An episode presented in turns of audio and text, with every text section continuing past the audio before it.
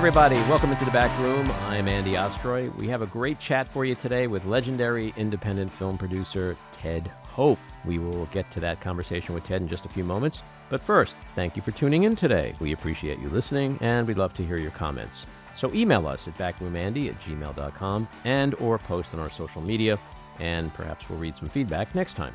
And if you like the podcast, please follow or subscribe, and you'll be notified every time we post a new episode. So let's bring out Ted Hope. Ted's been a producer on over 70 films. He's been a studio executive on over 60 films. He was CEO of a startup streamer, co head of three production companies, executive director of a film society and festival, a professor of practice at two universities, and founder of a post production facility, two websites, two think tanks, and an app. Ted launched Amazon's foray into feature film production, leading them to 19 Oscar nominations and five wins. As a producer, his films have received 25 Oscar nominations, with six wins. Ted's memoir and newsletter, Hope for Film, are both must reads. Ted helped launch the feature film careers of Ang Lee, Nicole Holofcener, Hal Hartley, and many others. His most recent films include the first narrative from Oscar winning documentary director Roger Ross Williams, titled Cassandro, as well as the documentaries Evgeny Afineevsky's Ukraine war documentary Freedom on Fire, Marina Zenovich's Jerry Brown, The Disrupter, and uh, his wife, Vanessa Hope's film about Taiwan called Invisible Nation. Ted, welcome into the back room. Thanks, Andy. Great to be here. It is an honor to have you here. You're a really pioneering movie guy, and I want to get into a lot of that with you today because there's so much going on in the movie business right now. But I want to just start a little bit more back in time. Uh, you worked on Trust, Hal Hartley's second film, which has gone on to become a indie classic. Uh, you worked with my late wife, Adrienne Shelly, who was the star of that movie. So I just want to ask you, what, what were those days like working on that film? It's it's funny. Actually, it goes back before that because I also worked on The Unbelievable Truth. And uh, although I'm uh, credited as the assistant director on there. I, I feel I was one of the the producing team on that one. And to take it all back, you know, a lot of it starts with uh, utter failure, like anything else, right? That uh, I had the good fortune of uh, coming across Hal Hartley um actually right when i had like the key thing to starting my career as producer so i'll i'll jumble all these things together if you if mm-hmm. you don't mind sure. that you know I, I moved i moved to new york around like 82 or 83 which was like right when she's got to have it blood simple stranger than paradise all happened um i was going to nyu had had a nice ride there but it wasn't right for me and i was you know restless and wanted to make movies and saw these guys did, making these movies cheap, you know, authentic, bold, and really wanted to do that. And I, I was working as a production assistant and failing as a producer to learn my way up. You know, basically, I had lots of projects I couldn't get made. And uh, one morning on the back of the grip truck, this guy, Rich Ludwig, came to me and said, you know, he knew I was then also working for a producer who had some development funds. He had a friend, uh, but he knew the friend uh, wouldn't go for the guy whose money uh, I had, but would I read his stuff? And that was Hal's stuff. And I totally dug it. Um, different project. And it was three years of, uh, of working together with him, uh, failing not him failing, me failing to find money to put his movies together, but also alongside kind of this transformative change that was happening in the film business on a couple of fronts. The home video business, VHS, was booming. Um, they needed product for the shelves, and the cost of making movies was going down, down, down. People were figuring out like the credit card way of making it. It was like the rise of no bud no budget filmmaking in New York City, and uh, both Hal's cousin Bob Gosse, a director in his own right, and I worked for different kind of uh, so, somewhat sleazy entities that were trying to make movies on the super cheap, you know, under under six figures and uh, you know we would get together on the weekends and drink beer and tell these you know what we thought were hilarious horror stories of making something for nothing and not knowing where you were going. And Hal listened very well. You could he, see this guy like his wheels turning. And one day, you know, Hal called me and told me to meet him in Grand Central Station, and he he was going to take me where he grew up. And I was like, "What? Huh? That seems a little odd and weird." And on the train, he gave me a copy of the script, The Unbelievable Truth. And he said, uh, I asked him when he wrote it because I thought I had read everything he had, had done. He said over the last two weeks. Um, and he wrote it for the locations he knew. And we were going to take everything that Bob and I had learned along the way and make this movie for nothing because Hal and Bob and his Hal's brother had all taken out loans from Citibank, 15,000 bucks a piece to buy a home computer, this newfangled thing, the, the, the jetpack we'd been waiting for, a desktop computer uh, that would, uh, you know, change all of our lives. Little did we know. And um, he was going to use his money. Uh, they were all going to use their money to make a movie. And I had said I could make a movie for a hundred thousand. So we must be able to make it for 45 we got it in the can for 55. Hmm. Uh, we shot in 11 days, like a two to one ratio on 35 millimeter short ends. And while and we prepped it all out of uh, Hal's office where he worked for Jerry Bronstein, who eventually, uh, along with Bruce Weiss, uh, bought out Hal's loans and contributed the rest of the money to finish it. And all said, it was like 150 grand since we sold it for 250 it worked out nice distributed the profits amongst everyone. But one day in the the prep of that movie you know hal was doing casting and this uh, young actress walked in and i swear like just looking in the back and seeing uh, hal and adrienne uh, you know start to talk and audition you could tell Hal had found what he was looking for in his leading actress. And, you know, basically after that, the movie was cast.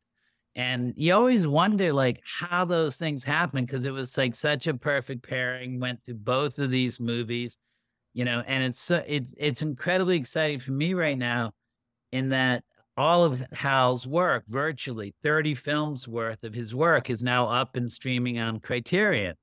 And like literally, the other day somebody sent me a lookbook you know the the the the the visual plan for their film um and there was a photo of adrienne from trust in her waking up a moment where she's doing the nuclear uh, bomb and you know talking to the filmmaker they were so excited to find this work on criterion. It was like just what they were looking for 30 years later, right? you know, after being made, not quite 25 years later, excuse me. Um, and uh, so that film, which sets the stage for trust, to get to the question, um, you know, what was uh, one the number I have stuck in my head because I once counted, and this may be accurate, it may not be fully accurate, but 22 people, I'm pretty sure, from that cast and crew of The Unbelievable Truth went on to direct feature films. Mm. 22 people. Wow. Nobody came from privilege on that crew. Mm. Everybody, like it was mostly the SUNY Purchase Mafia. It's not where I went. Um, everybody, you know, uh, you know, basically we were in it together and we saw what could happen, which was kind of close to a miracle, except it did get repeated quite a few times that we sold the film for profit.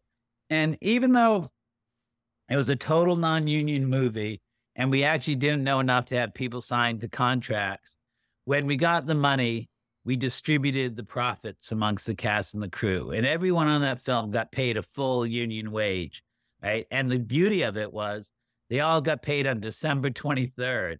Like that's when it came through, right mm-hmm. before the December holidays. Everybody had something they didn't count on. And it was good people treating people well and being in together and all benefiting. So when we called them back, uh, like around like January 6th, and said Hal had a new script called Trust, and we didn't have any financing, but damn it, we were going to get it by the end of March would they start to prep because we had to get it done in time to make the different deadlines that we had imposed on ourselves? And everyone said yes, mm. right? So uh, the the money in the end uh, in the end came through. Uh, luckily, those 22 people hadn't yet turned into directors. And I should add that, like, beyond like turning into directors, you know, our makeup artist, uh, I think won her second Oscar last year, Judy Chin, um, you know, wow. for for uh, the whale. Mm-hmm. Uh, the script supervisor went on to produce great movies, Anne Ruark. Uh, there were people that like you know who weren't directors, myself included, who went on to have great careers. Uh, and I think so much comes from those simple lessons of having ambition, executing well within the means that you have, and rewarding everyone based on their contribution in a truly fair way.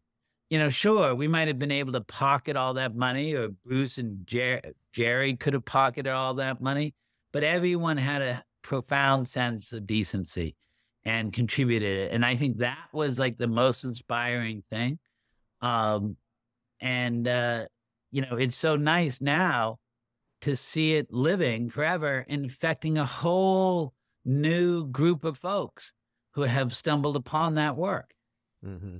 You know, it's funny what you were mentioning before about the casting process. Uh, when I was making my documentary about Adrienne, I was talking with Bob Burke, and he said, uh, you know, he, we, we would have like a room full of women waiting to audition, and then Adrienne comes in and and then leaves, and he goes like, I looked at Hal and was like, do we send them home now? like, are we actually going to talk to these women because they don't have a chance, right? Like Adrienne's getting this part. It was a very funny conversation the way he brought that moment to life. But yeah, I always think about stuff like that. Like, how do people get together at a moment in time to create a pairing that just becomes, you know, it's like Simon and Garfunkel grew up on the same fucking block in Forest Hills. How does that work? Right? Right? I mean, how? Yeah. I mean, try to explain that where they're just so yeah. in sync musically and and can create this stuff together. Um, well, you know, on that note, you know, I, I've always, you know, felt like I I so benefited by by the kind of right place, right time that so many of us were in, right? You know, back before the fact that we were all connected, if you wanted to find a like minded person, you had to go where they most likely were, right? And that, for I, I think the folks who knew that they didn't have a Los Angeles sensibility and wanted to make movies and were American, was New York City in the late 80s, early 90s. And there's a huge thing, like they always show, like in any industry, when you have a greater concentration of an industry in a in a locale, group learning accelerates. Mm-hmm. You everybody it lifts all boats.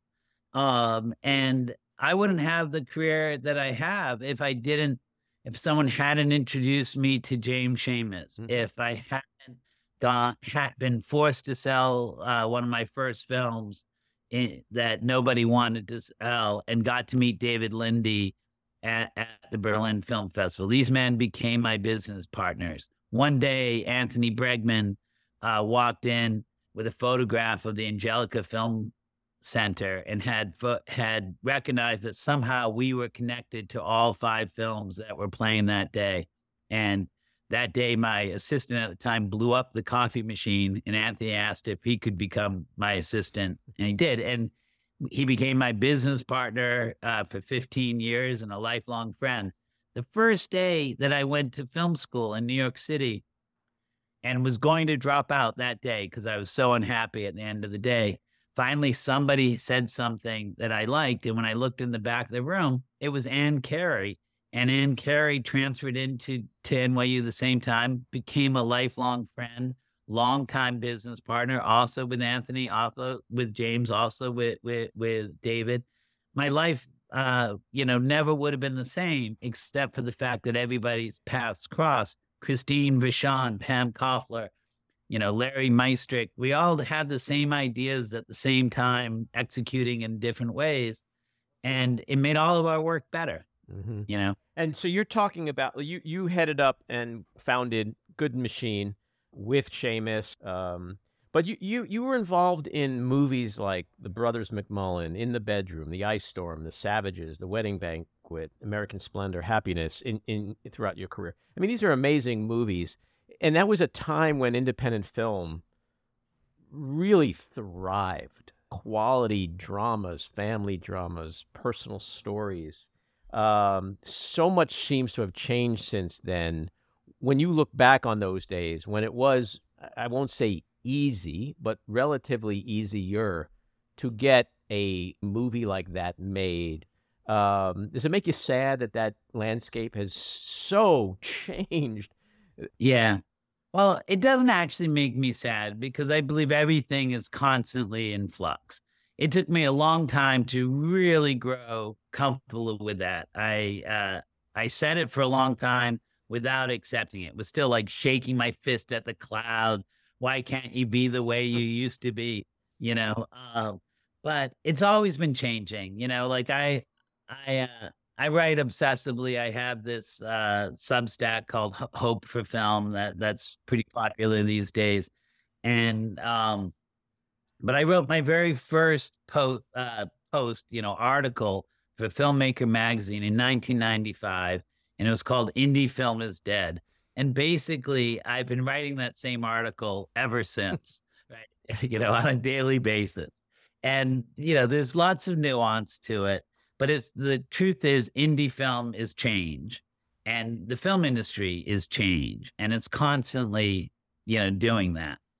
Um, I, I, I have hope um, and strength uh, because I really believe that for every action, there's an equal and opposite reaction, and we bounce back and forth, ebb and flow. And our time will come. We shall overcome. Right? You know that that uh, it it will come back.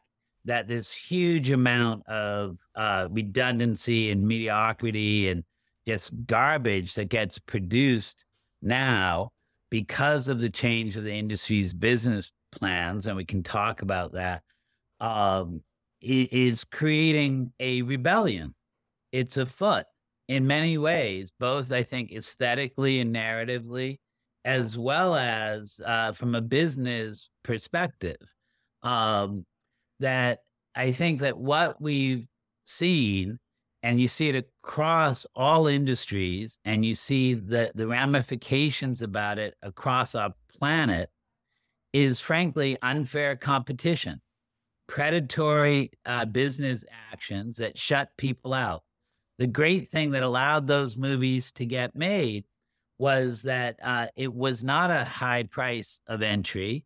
New players could enter the field, right? And there were multiple points of contact, you know, to course correct and prove whatever was the the SOP status quo, the, you know, whenever everyone thought the best operating procedure for the business of the day was, you got to prove it wrong regularly because of the n- nature of media sequencing and the huge volume of players. That's not the case now, right? They, they've used predatory business practices to shut people out, right? To limit the choices of, of what get made and to try to frankly tune people's behavior, you know, in a predictable fashion, because that's what's best for business, quote unquote, not what's best for the artist.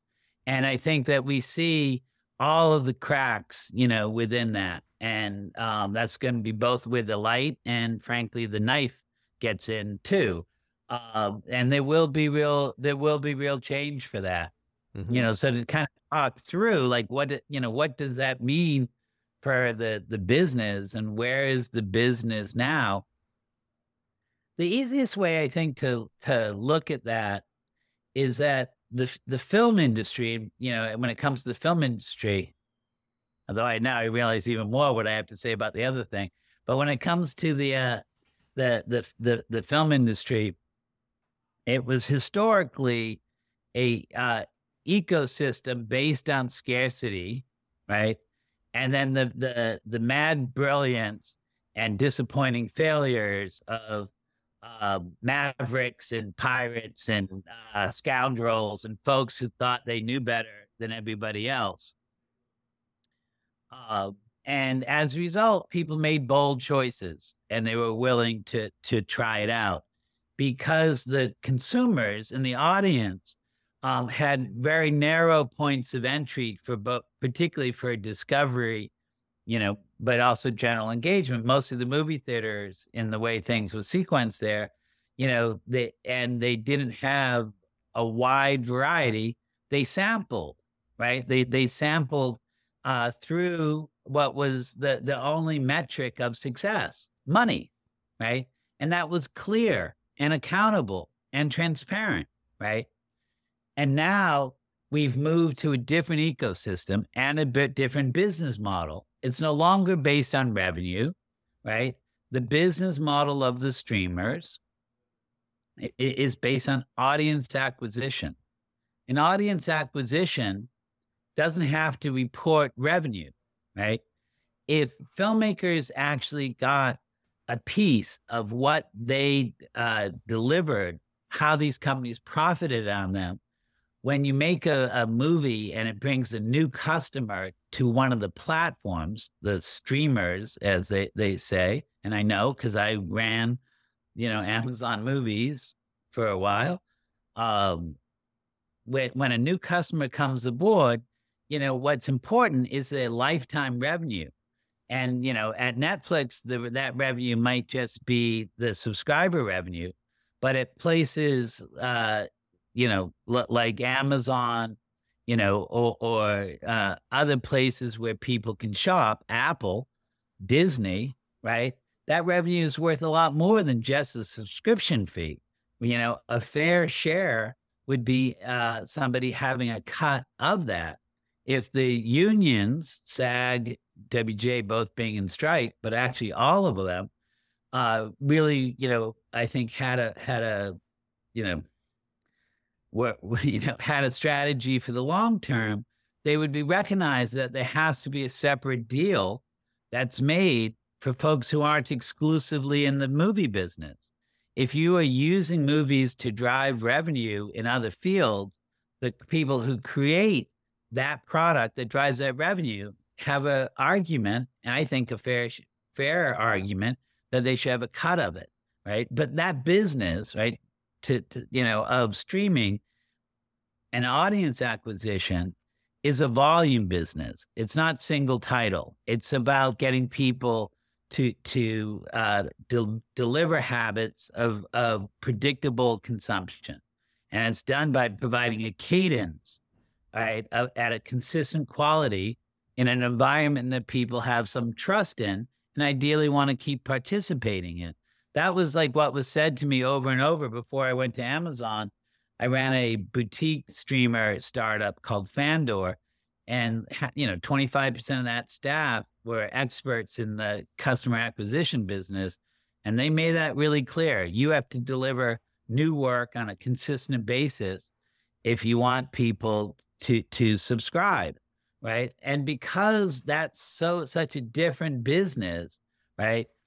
Ultimately the best way to get people to do that is for them all to watch the same thing. So you start to have, you know, something that's like when you think of these big companies that are global and control these platforms that everyone's in and basically shutting out that competition, you start to see that it's almost the same mindset as a authoritarian dictatorship, right? How do we how do you maintain thought control? How do we uh, maintain predictable behavior? You you you shut out certain types of of content, as they like to say.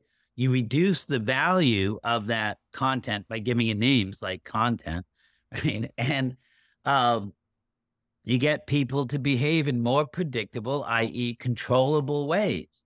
You know, Xi Jinping in China wants the same thing as the leaders at, at Netflix and um, and Amazon want. They want predictable uh, citizens who who consume on a regular basis and keep the trains running on time. Mm-hmm. Not the world I wanted to live in. Well, you were recently at the Locarno Film Festival, and you gave a keynote uh, address, which many people said was a pretty scorching speech relating to a lot of the things you just talked about. This, and and it was titled, I think, 50 Proofs That the Cinema Apocalypse is Upon Us. And one of those things, which really caught my eye, and I think crystallizes the foundational uh, reasons for the SAG-AFTRA and WGA strikes, uh, was that Netflix made $900 million on Squid Game, and the creators received zero in residuals. That is the issue, isn't it? Yeah. And That now that was like purported. I don't have any like, you know, insider information on uh, on that. That was something we put it elsewhere in the press that uh, I think I had a link to. I hope. All right, let's call um, it five. Let's call it five hundred million. Okay. Yeah, just to but, be on the safe side. Still, it, it, it it's it's crazy, and I you know um and you know you start to see I which I just find somewhat shocking. Like I I believe strongly that everyone in the film business entered because of love of cinema mm-hmm. and with the, the best, the best reasons. They love these movies. They wanted to change hearts and minds. They wanted to inspire the young, you know, soothe the afflicted. You know, some of us wanted to afflict the the the, the comfortable um, along the way. But you know, everyone came with good intentions to make something awesome, right? And for a variety of reasons, you know, you get incentivized to do other things, right? And a lot of people choose to do that. It's hard to say, I don't want to make a, an awesome living when you're given the chance. But we have to look at what the leaders on all sides of these things have actually done to the ecosystem. There's an analogy to the way that the fossil fuel companies have destroyed the planet and knew long ago that they were doing so and continue to suck every last dollar out of it at the expense of generations to come. And what's happening right now in, in, I think, all of our cultural industries, you know, because it's not just movies, right? You see, you see those like stats of how few people actually make money in music streaming and what a small paltry sum of the company's revenues go back to the artists everywhere. Um, we we are destroying culture, and you could say maybe like they have reasons that they want that because you know a lot of times people say you know you know what it you know m- movie movies rock and roll rap fashion these are deteriorating our moral and ethical values no, they just want people to be work slaves, generally speaking, I think. And you don't want people to, you know, it's great that American education is so damn expensive because then people have colossal student loans and they have to actually take the job in the financial institution to have a dream of paying things off.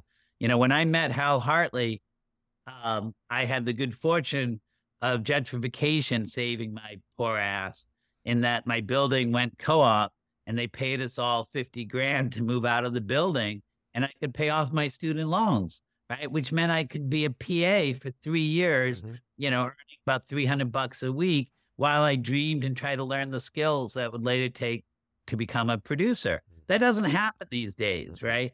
And if we don't have ways that allow people to pursue the cultural industries on a reasonable basis, we're not going to get the next generation Adrienne Shellys and Hal Hartleys and Spike Lees and Jim Jarmusch's and all of those the, the, those folks, right? That that you have to be able to say it's not a crazy dream, you know that that I can actually go out there and be a creator. Entertainment is, I believe, it's America's second biggest and you know uh, export after military hardware, right? You know we destroy we destroy countries and planets and we entertain them with bread and circuses right? It's a perfect equation uh, uh, of everything. But you you start to see you know what what's occurred right? We we've limited competition. We we've excluded uh, opportunity. We're doing everything that frankly is anti-american but at least the values i was raised out uh, along the way. Um, is it an American but, problem? Oh, Is it an American problem in the sense that you look at Europe, you look at Canada, you look at Israel, there are government programs, government subsidies, government grants. You know, it just seems it, it is easier. It's a more uh, rational system in other countries, other democracies, other capitalist countries. So, is it an American problem where filmmakers are just on their own and it's just ultimately left up to the tech bros, as you call them, on the streaming side and the corporate guys to just care about nothing more than the next quarterly shareholder report? We, you know, that there's so much in what you just said, right? You know, yes, it's the exactly uh, that. You know, one of the things that also has occurred, you know, is the way that the entertainment industry is actually slave to the banking industry now, right? You know that that this whole peak content was fueled by cheap money, right? We, we, and driven by something other than profit it was driven by stock price, right? And that's led everyone, uh, the the best and the brightest leaders we had, um, to make a dumbass decision to totally jump into the streaming game, you know, which was you know a long term investment based on uh, an industry that's focused on short term rewards, right? You know, it's it, it doesn't make much, much sense when you re- really dig down into it. But it's true that despite the fact that we have this incredible job producing, revenue producing dominance on a global basis, entertainment, right? That we we don't recognize the the value, which isn't just profit, right? Here's a perfect product that frankly nourishes our soul that that helps us deliver uh, understand values that creates empathy and compassion right? Nothing's like it right? Story itself is the the number one original technology innovation right that allowed us all to build the incredible thing that is this planet still right like it, it's because we know fables myths religions tales you know, that help us guide us forward, right? But we get stuck, right? You know, that, you know, Barbie has to walk out of the matrix. Barbie is all of us. Put on a pink dress and say no, take the blue pill, right? You know, that that that we have to start to see that this is all a construct of our doing and there's something else that we could do. Like tell me who doesn't love movies who doesn't love a good story or a good song or dancing or any of these things, right? You know, and yet we kind of mock the people that choose to go at it. The, the most organized, together, rational people I know are artists, mm-hmm. right? They're artists, particularly the self-employed ones, the ones that that that don't have that don't have yet the opportunity to get that that corporate, you know, bailout, right? you know, because they choose to put money elsewhere. Um, we put so little into the arts, yet when it when we do, we get to see these huge results, right? Julie Taymor does The Lion King, and because she does The Lion King, this is huge enterprise. They're going to keep remaking The Lion King for every, every ten years for another generation, but it requ- it required somebody who is educated on Indonesian shadow puppetry and bunraku, right? You know, that you needed the mad brilliance that she brought to this story. And that was funded by the National Endowment of the Arts, right? You know, that that this is truly when you fund an artist to let them be themselves, mm-hmm. it's a gift that keeps on giving and gets bigger and bigger in the you know its heart grows, right? Its warm embrace grows, mm-hmm. you know, and yet, you know, uh, we chastise it and run scared.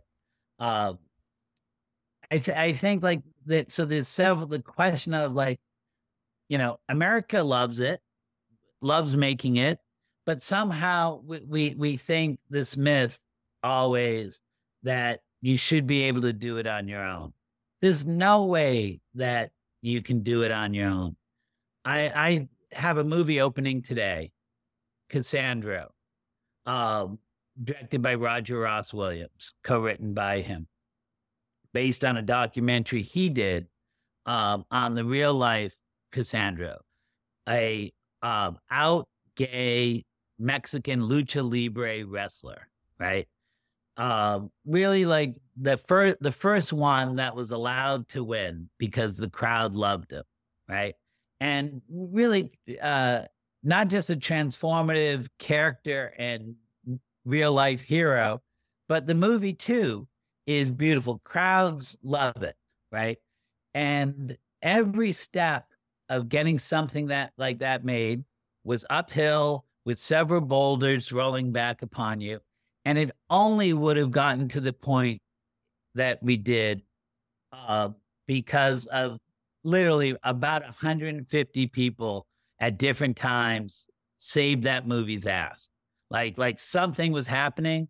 And if they didn't go far beyond what you would expect, the movie wouldn't be what it is today. And that also includes the corporation of, of Amazon that that funded it. Mm-hmm. You know, that that as you know, like you you don't always know how to get to your goal, right? You know, and if you if you have to prove that you know it and you don't get to explore, you may not find the path that needs it. And, and Amazon gave us room and gave us the the financial support that we needed to do it.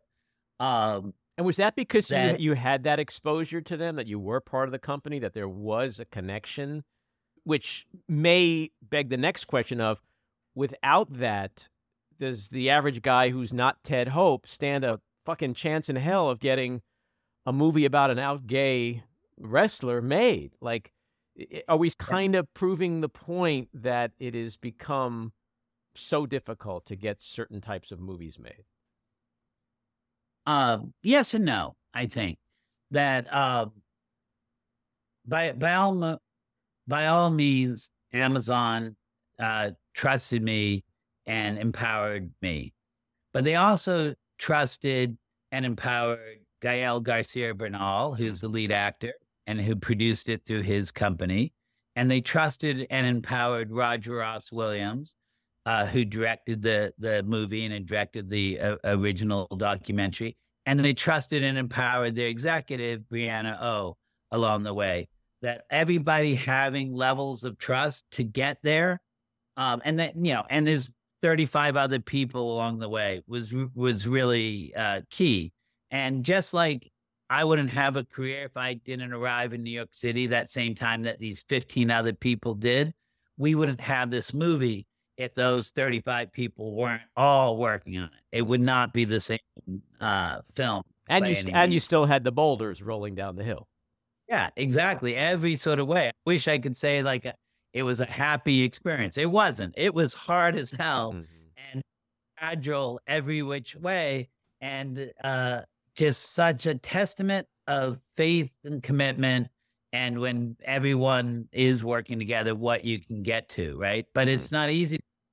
Everybody there. Mm-hmm. So, that degree, it it feels uh, fragile, right? It, that so many people were dependent upon, and there were so many spots where things could have gone wrong. Mm-hmm. To that degree, yes, super fragile. But somehow, and come back in ten years, and I probably can explain how, but I can't today somehow we navigated, you know, the the labyrinth and mm-hmm. got to.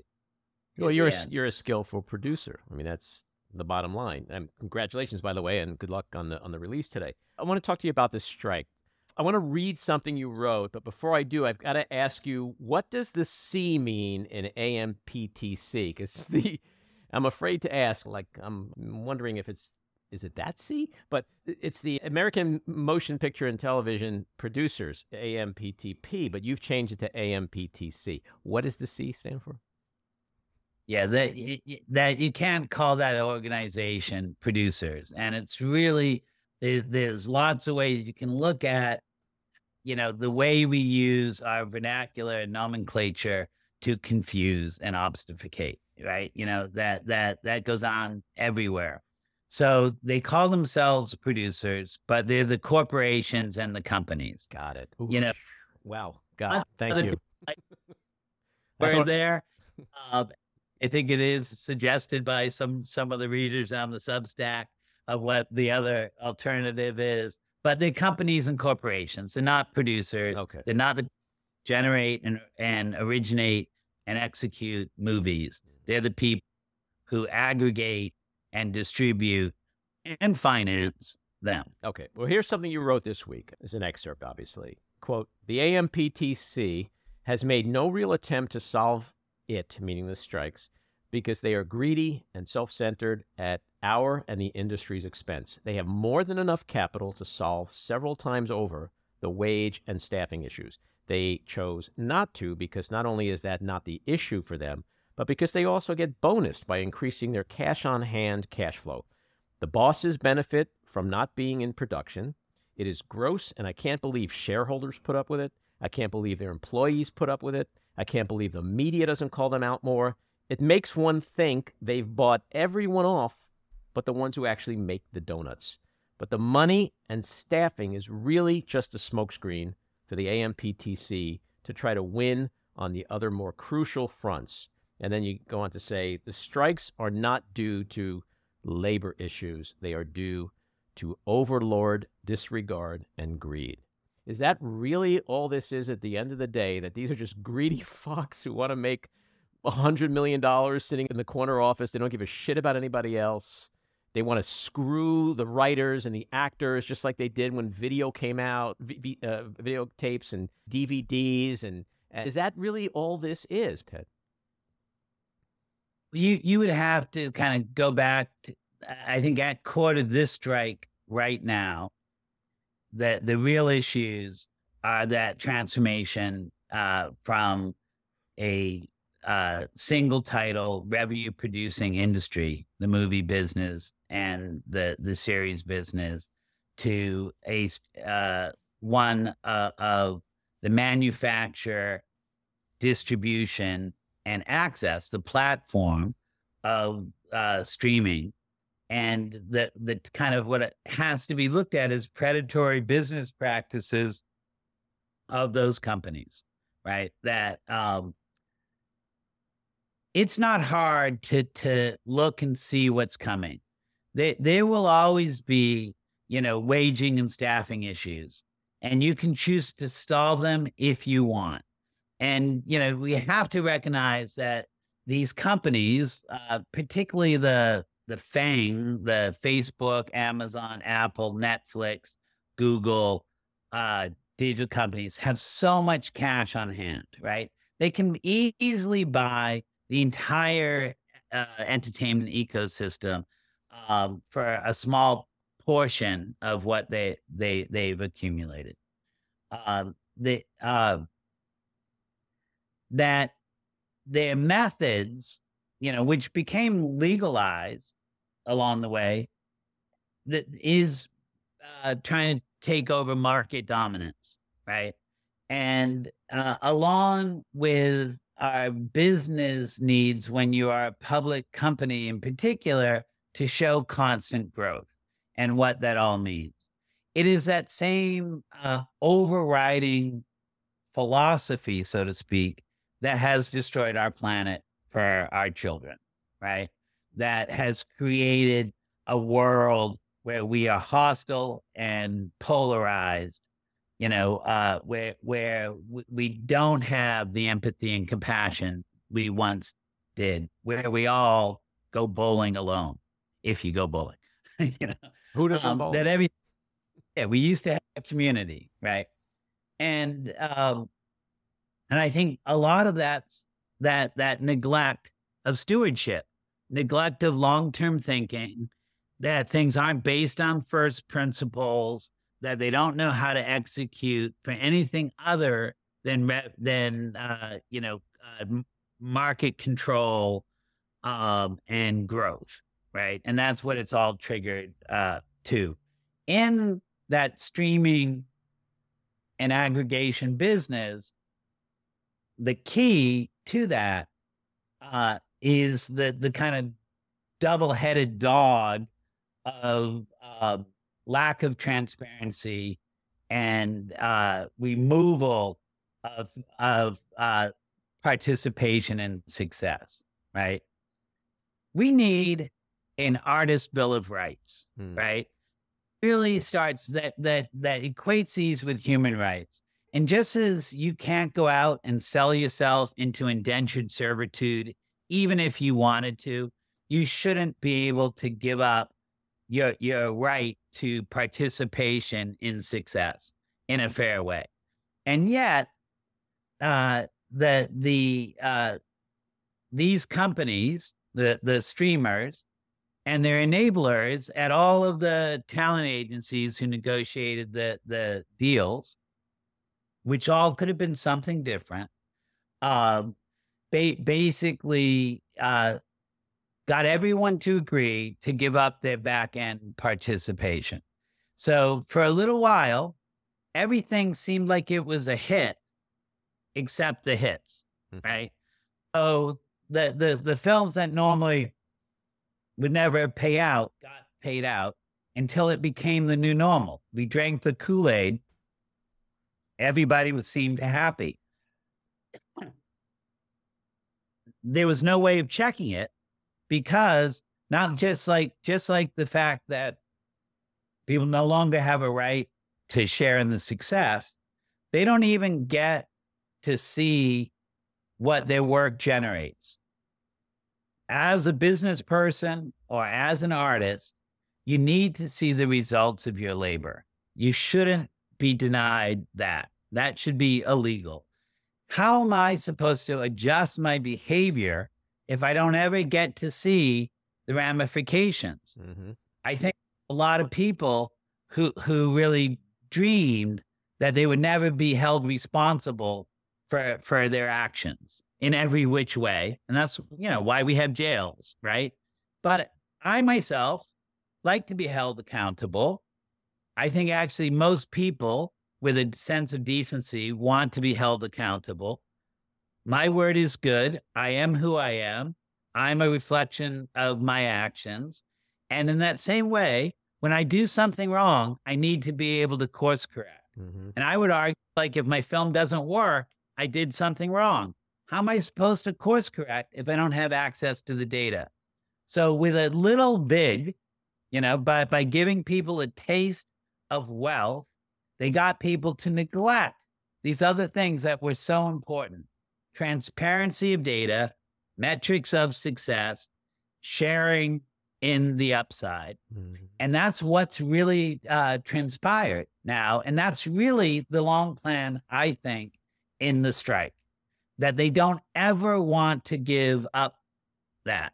And, you know, as a, you know, I was a decent pl- poker player when I was young until, you know, and I kept playing until I met some really good poker players. And they, they, they played me so well. I never wanted to play that game again and I tried to I tried to see like what were my own tells because I was I thought I could read faces, nervous ticks and gestures, you know, um, you know, even a stone faced, you know, uh, rock. I thought I could understand what was going on in their hand, and um, and I think when you look at different things, oh, the, the, this uh, unfortunate display of uh, of corporate overreach and greed, um, that that you know, is the strikes, you see tells in like the one improvement that they did. When you see the portion of revenue, portion uh, of, of profit that any of the that would be required for anyone to settle the strike, um, you know that they have the means, and they did a bump of like twenty percent to the Writers Guild, and um, you know, but didn't address other things because they don't want to. Personally, I, I think that they're prepared to go up more than double that amount um, to do it to keep the privacy, you know, uh, of what they now control, which is only going to change, I think, if the government and our representatives start to say that that uh, the, this is unfair competition. We we we are depriving the consumers uh, of quality product of choice. We are uh, we we are depriving these small business owners, the artists themselves, uh, of opportunity, and uh, to to have a well balanced, steady diet that doesn't de- deplete the environment and our consciousness, uh, we actually have to break up th- these entities. And, and, what about the issue of AI? Because that's a, a, in a sense where the producers, the companies, the, the, the tech bros in particular can literally do away with certain content uh, creators because the little box in front of you is going to create that content for you, and then you don't have to pay anybody anything. Yeah, I, I, I think by the way, you know, we are I think recording on Zoom, which I think has a uh, a piece in there um, in the you know when you start using it that actually gives them rights to what we are saying now, right? We are training their AI, um, just like when we go on to Elon Musk's X, we are training his AI, and all of this that we generate, we no longer seem to have rights to, but that can be fixed. You know, I, I think that um, AI and technology in general is here to stay and it's going to be rapidly increasing. And maybe one day we do get those proverbial jetpacks, or at least the transporters that allow us to be in the same room in different locations. Hey, maybe that's what we're doing right now. Mm-hmm. Um, but uh, uh, but you, if you have first principles, you can actually, I think, enforce um, and lead things towards the values and outcomes one might want them to to to be. That um, all of these existing generative AIs right now are trained on the creative work of folks who haven't been compensated. I'm pretty sure that's called theft, hmm. right? Mm-hmm.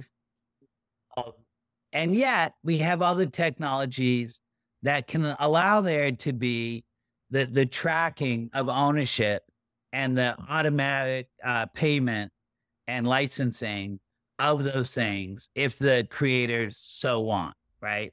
So you could have an AI that has something akin to a blockchain and a smart contract attached to it. And if you, the person has agreed to have the large learning model use their work to train it or their social media feed to train it, they get receive some form of compensation or licensing along the way. But we haven't done that. I firmly believe that things like when you have what should be like minded partners, artists, producers, distributors, studios, financiers, the platforms that stream the, the, the work, you can sit there and actually agree on common principles that need to be enforced along the way. Um, and then build out from there. But that's not how it happened because we are willing to, to go willy nilly into the future with total disregard. Like all you have to do is look at, you know, hello, Maine is being hit by a hurricane right now as we speak, right? It's too north to have that it's supposed to happen in Florida. It's happening in Maine because of the in California too. The, recently, we, uh, uh, uh, uh, the the not just ne- neglect, the mm-hmm. the the the planned destruction of our environment at the expense of profit, mm-hmm. right? And we're seeing that in our cultural industries too. It's time that people say hey, we're better than that. We can work together we can determine values that we all hold together, and we can still build fantastic businesses and entertainment on top of that. Mm-hmm. So, in our final m- minutes together, we have the WGA strike, which is in day th- 136. SAG AFTRA is in day 63. I'm actually using your calculations. I added two days from what I read on your Substack. I, I double checked. I had to double check that. I figured you were methodical in your calculations. How are we going to get around the intransigence, the this intense stalemate that exists? People I talk to say, "All right, this thing might is probably going to go on until the beginning of 24 at, at least." Like, how does it end? I I I, uh, you know uh, find some form of solace in the adage or formula that until the pain of the present um, it, uh, is so great, we will not get over our fear of the future, mm-hmm. right? That t- when you ask yourself, why do things move so slow? That's the answer, right? We know what's good for us, right? Yet we do not do it, right? I should be dropping about 30 pounds, and I've known that for about 20 years. Uh, and I just am not going to do it because I love my cheese. What can I say? And you look and, and you look good. You look good, oh, Ted. Likewise, Andy. I was going to say, uh, the uh, I I think for everybody, and we have to recognize that both sides of, in the this strike, um, as uh, dug in and committed as folks are, are losing uh, sol- solidarity amongst their own memberships, right? Like that, um, they need to show that they care for the welfare of everyone. Both sides do, and I frankly think that the that first step, and I would consider it incredibly hopeful, is that they they uh, say like let's work together you know to to manage the future better right? So we avoid situations like this. Let's work together to manage the future better. Um, and and that can be done by saying like we will mutually invest each you know according to our abilities um, in a organization that can develop a wide variety of strategies to address the wide variety of problems that exist in the film ecosystem. A think tank for the future of film storytelling and the businesses we build around that. I think that would be, frankly, it's not currently on the table. I don't hear anyone but me suggesting it, but I think it would actually say we're committed to preventing these problems from occurring again, right? But the the truth is, like that is antithetical, I think, to the business interests of the platforms. They shouldn't be called streamers, they should be called platforms, right? And they should be treated as a utility. And I think that is virtually inevitable that that's going to happen, mm-hmm. frankly. Mm-hmm. And I think the first step for the welfare of cinema is the traditional Hollywood studios to recognize that they've been hoodwinked time and time again by these tech companies, and their interests are not aligned. Right? That that if I was the unions, I would introduce right now separate uh, payment models for for those that that solely earn their revenue through entertainment, the traditional studios, those members of the AMPTC, and another higher wage level for those that earn revenues through through global integrated practices, you know, uh, like, like Apple and Amazon, um, and and others, right? Um, so that's one, right? Uh, or two. I think if we hit two, three, right? Three things there. That a, a think tank for the future that shows shared interests, a separation of the traditional studios from from the the platforms and a separate uh, wage scale for those that uh, exclusively earn their their industry earn their revenue from the entertainment uh, world. I I think that there are other practices that have existed for some time um, that really did wonders at maintaining a level playing field and fair competition. And as a result, when they were in practice, you know, not only the creators, but also the audience and the consumers benefited. And those were traditional antitrust statutes like the Fin-Syn laws in television syndication and the Paramount decree in theatrical exhibition. And there are models that other companies, that other countries have that also enhance the the competition and when that competition is enhanced, there's innovation and excellence that happens as a result and the uh, consumer benefits. And we have to recognize how tightly linked all of that is and how fragile the world is now. If we want to have the equivalent of the climate disasters that we're having now in the entertainment business, all we have to do is maintain a steady course. Mm-hmm. But we actually are at an inflection point where we can change that. And what you're suggesting describes, at least on the surface, uh, like a like a almost a top to bottom overhaul of the entire ecosystem. Is that something that's doable to get these strikes ended and in a reasonable time frame? I mean, I, I had a lawyer once who I was working with, and he said uh, our our case is not going to settle until the other side starts bleeding. And so my question to you is: Are we seeing any blood yet? Are we seeing even a, even a cut yet? Um, that's why uh, I, I think that there are cuts, but they're not cuts to those that are in the revenue from things other than the entertainment business.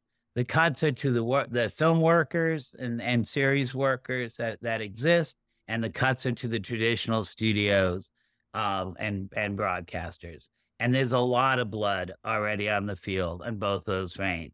So that you can see a uh, alliance of interests emerging, um, solutions that exist, but it requires the the AMPTP, you know, or government to to uh, recognize that there's divergent interests within that organization.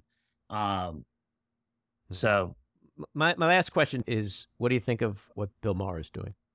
Um, they, there's only so much input that I can take and I'm a huge uh, consumer. So I'm only peripherally, you know, aware, you know, that he's going back to work, you know, uh, in the midst of this, like Drew Barrymore went back to work. Um, and I think that uh, all the lessons we've learned in life, you know, show that we can't put our self interest ahead of the community, and that sometimes we have to defer our satisfaction and pleasure for long term thinking for the common good. And frankly, I don't think they're doing that. Would you go so far as to describe people who are doing that as scabs? Oh, the the uh, because I haven't um, spoken to either one of those folks, and don't expect I ever will. Uh, I can't say that I actually know their full perspective. Mm-hmm. Um, and I don't like the acceleration of, of language along the way. Kind of stuck in a place as someone who doesn't get to have a union, right? I'm not a member and I don't get to have one. There are tremendous efforts to move that through as the industry changed. But frankly, I still consider what I do closer to management along the way, unless I get hired and then I'm also a, a, a, worker. But the way that I work now is I invest in myself and I bring other people in, and I have a collective enterprise. That uh, that said, folks like them, they're leaders. They are leaders, mm-hmm. you know, and uh, leaders take on responsibilities that is bigger than themselves. That's a blessing, right? To be in service of something bigger than yourself, right? That's what we should all hope to find in, in our life. But you have to accept the responsibility.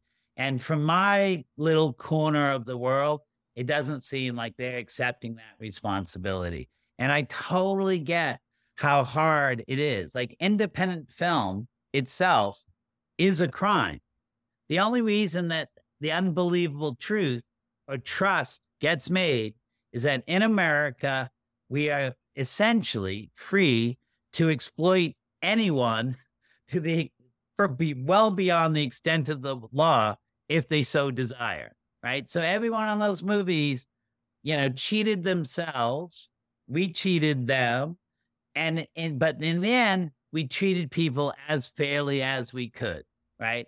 So the history of America, you know, like both how our business has been built, slavery and different sorts of things like that, genocide, how how we built this country is horrible, right? But we're here now and we have to find ways to to deal with it. And to me, that's like try to treat, you know, treat treat people fairly as you would want to be treated yourself. And I would hate to be employed by somebody who said that they disregarded uh, what you know what what was a collective agreement uh, just so they could get back to work. Mm-hmm.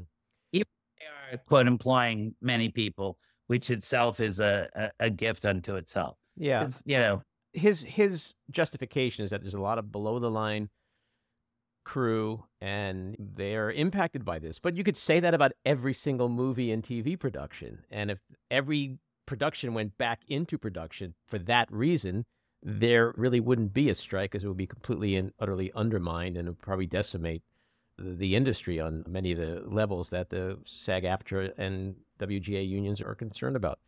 So before I let you go, you mentioned Cassandro, which is opening today in theaters. Good luck with that. What else do you got coming up that you want to talk about? Yeah, well, today, September 15th, um, also not not just Cassandro hits the theaters, um, but also a, a film that I was able to to help support uh, Jerry Brown, the Disrupter, on the term governor and multiple time uh, presidential candidate uh, Jerry Brown is going to uh, hit PBS on the American Master American Master series.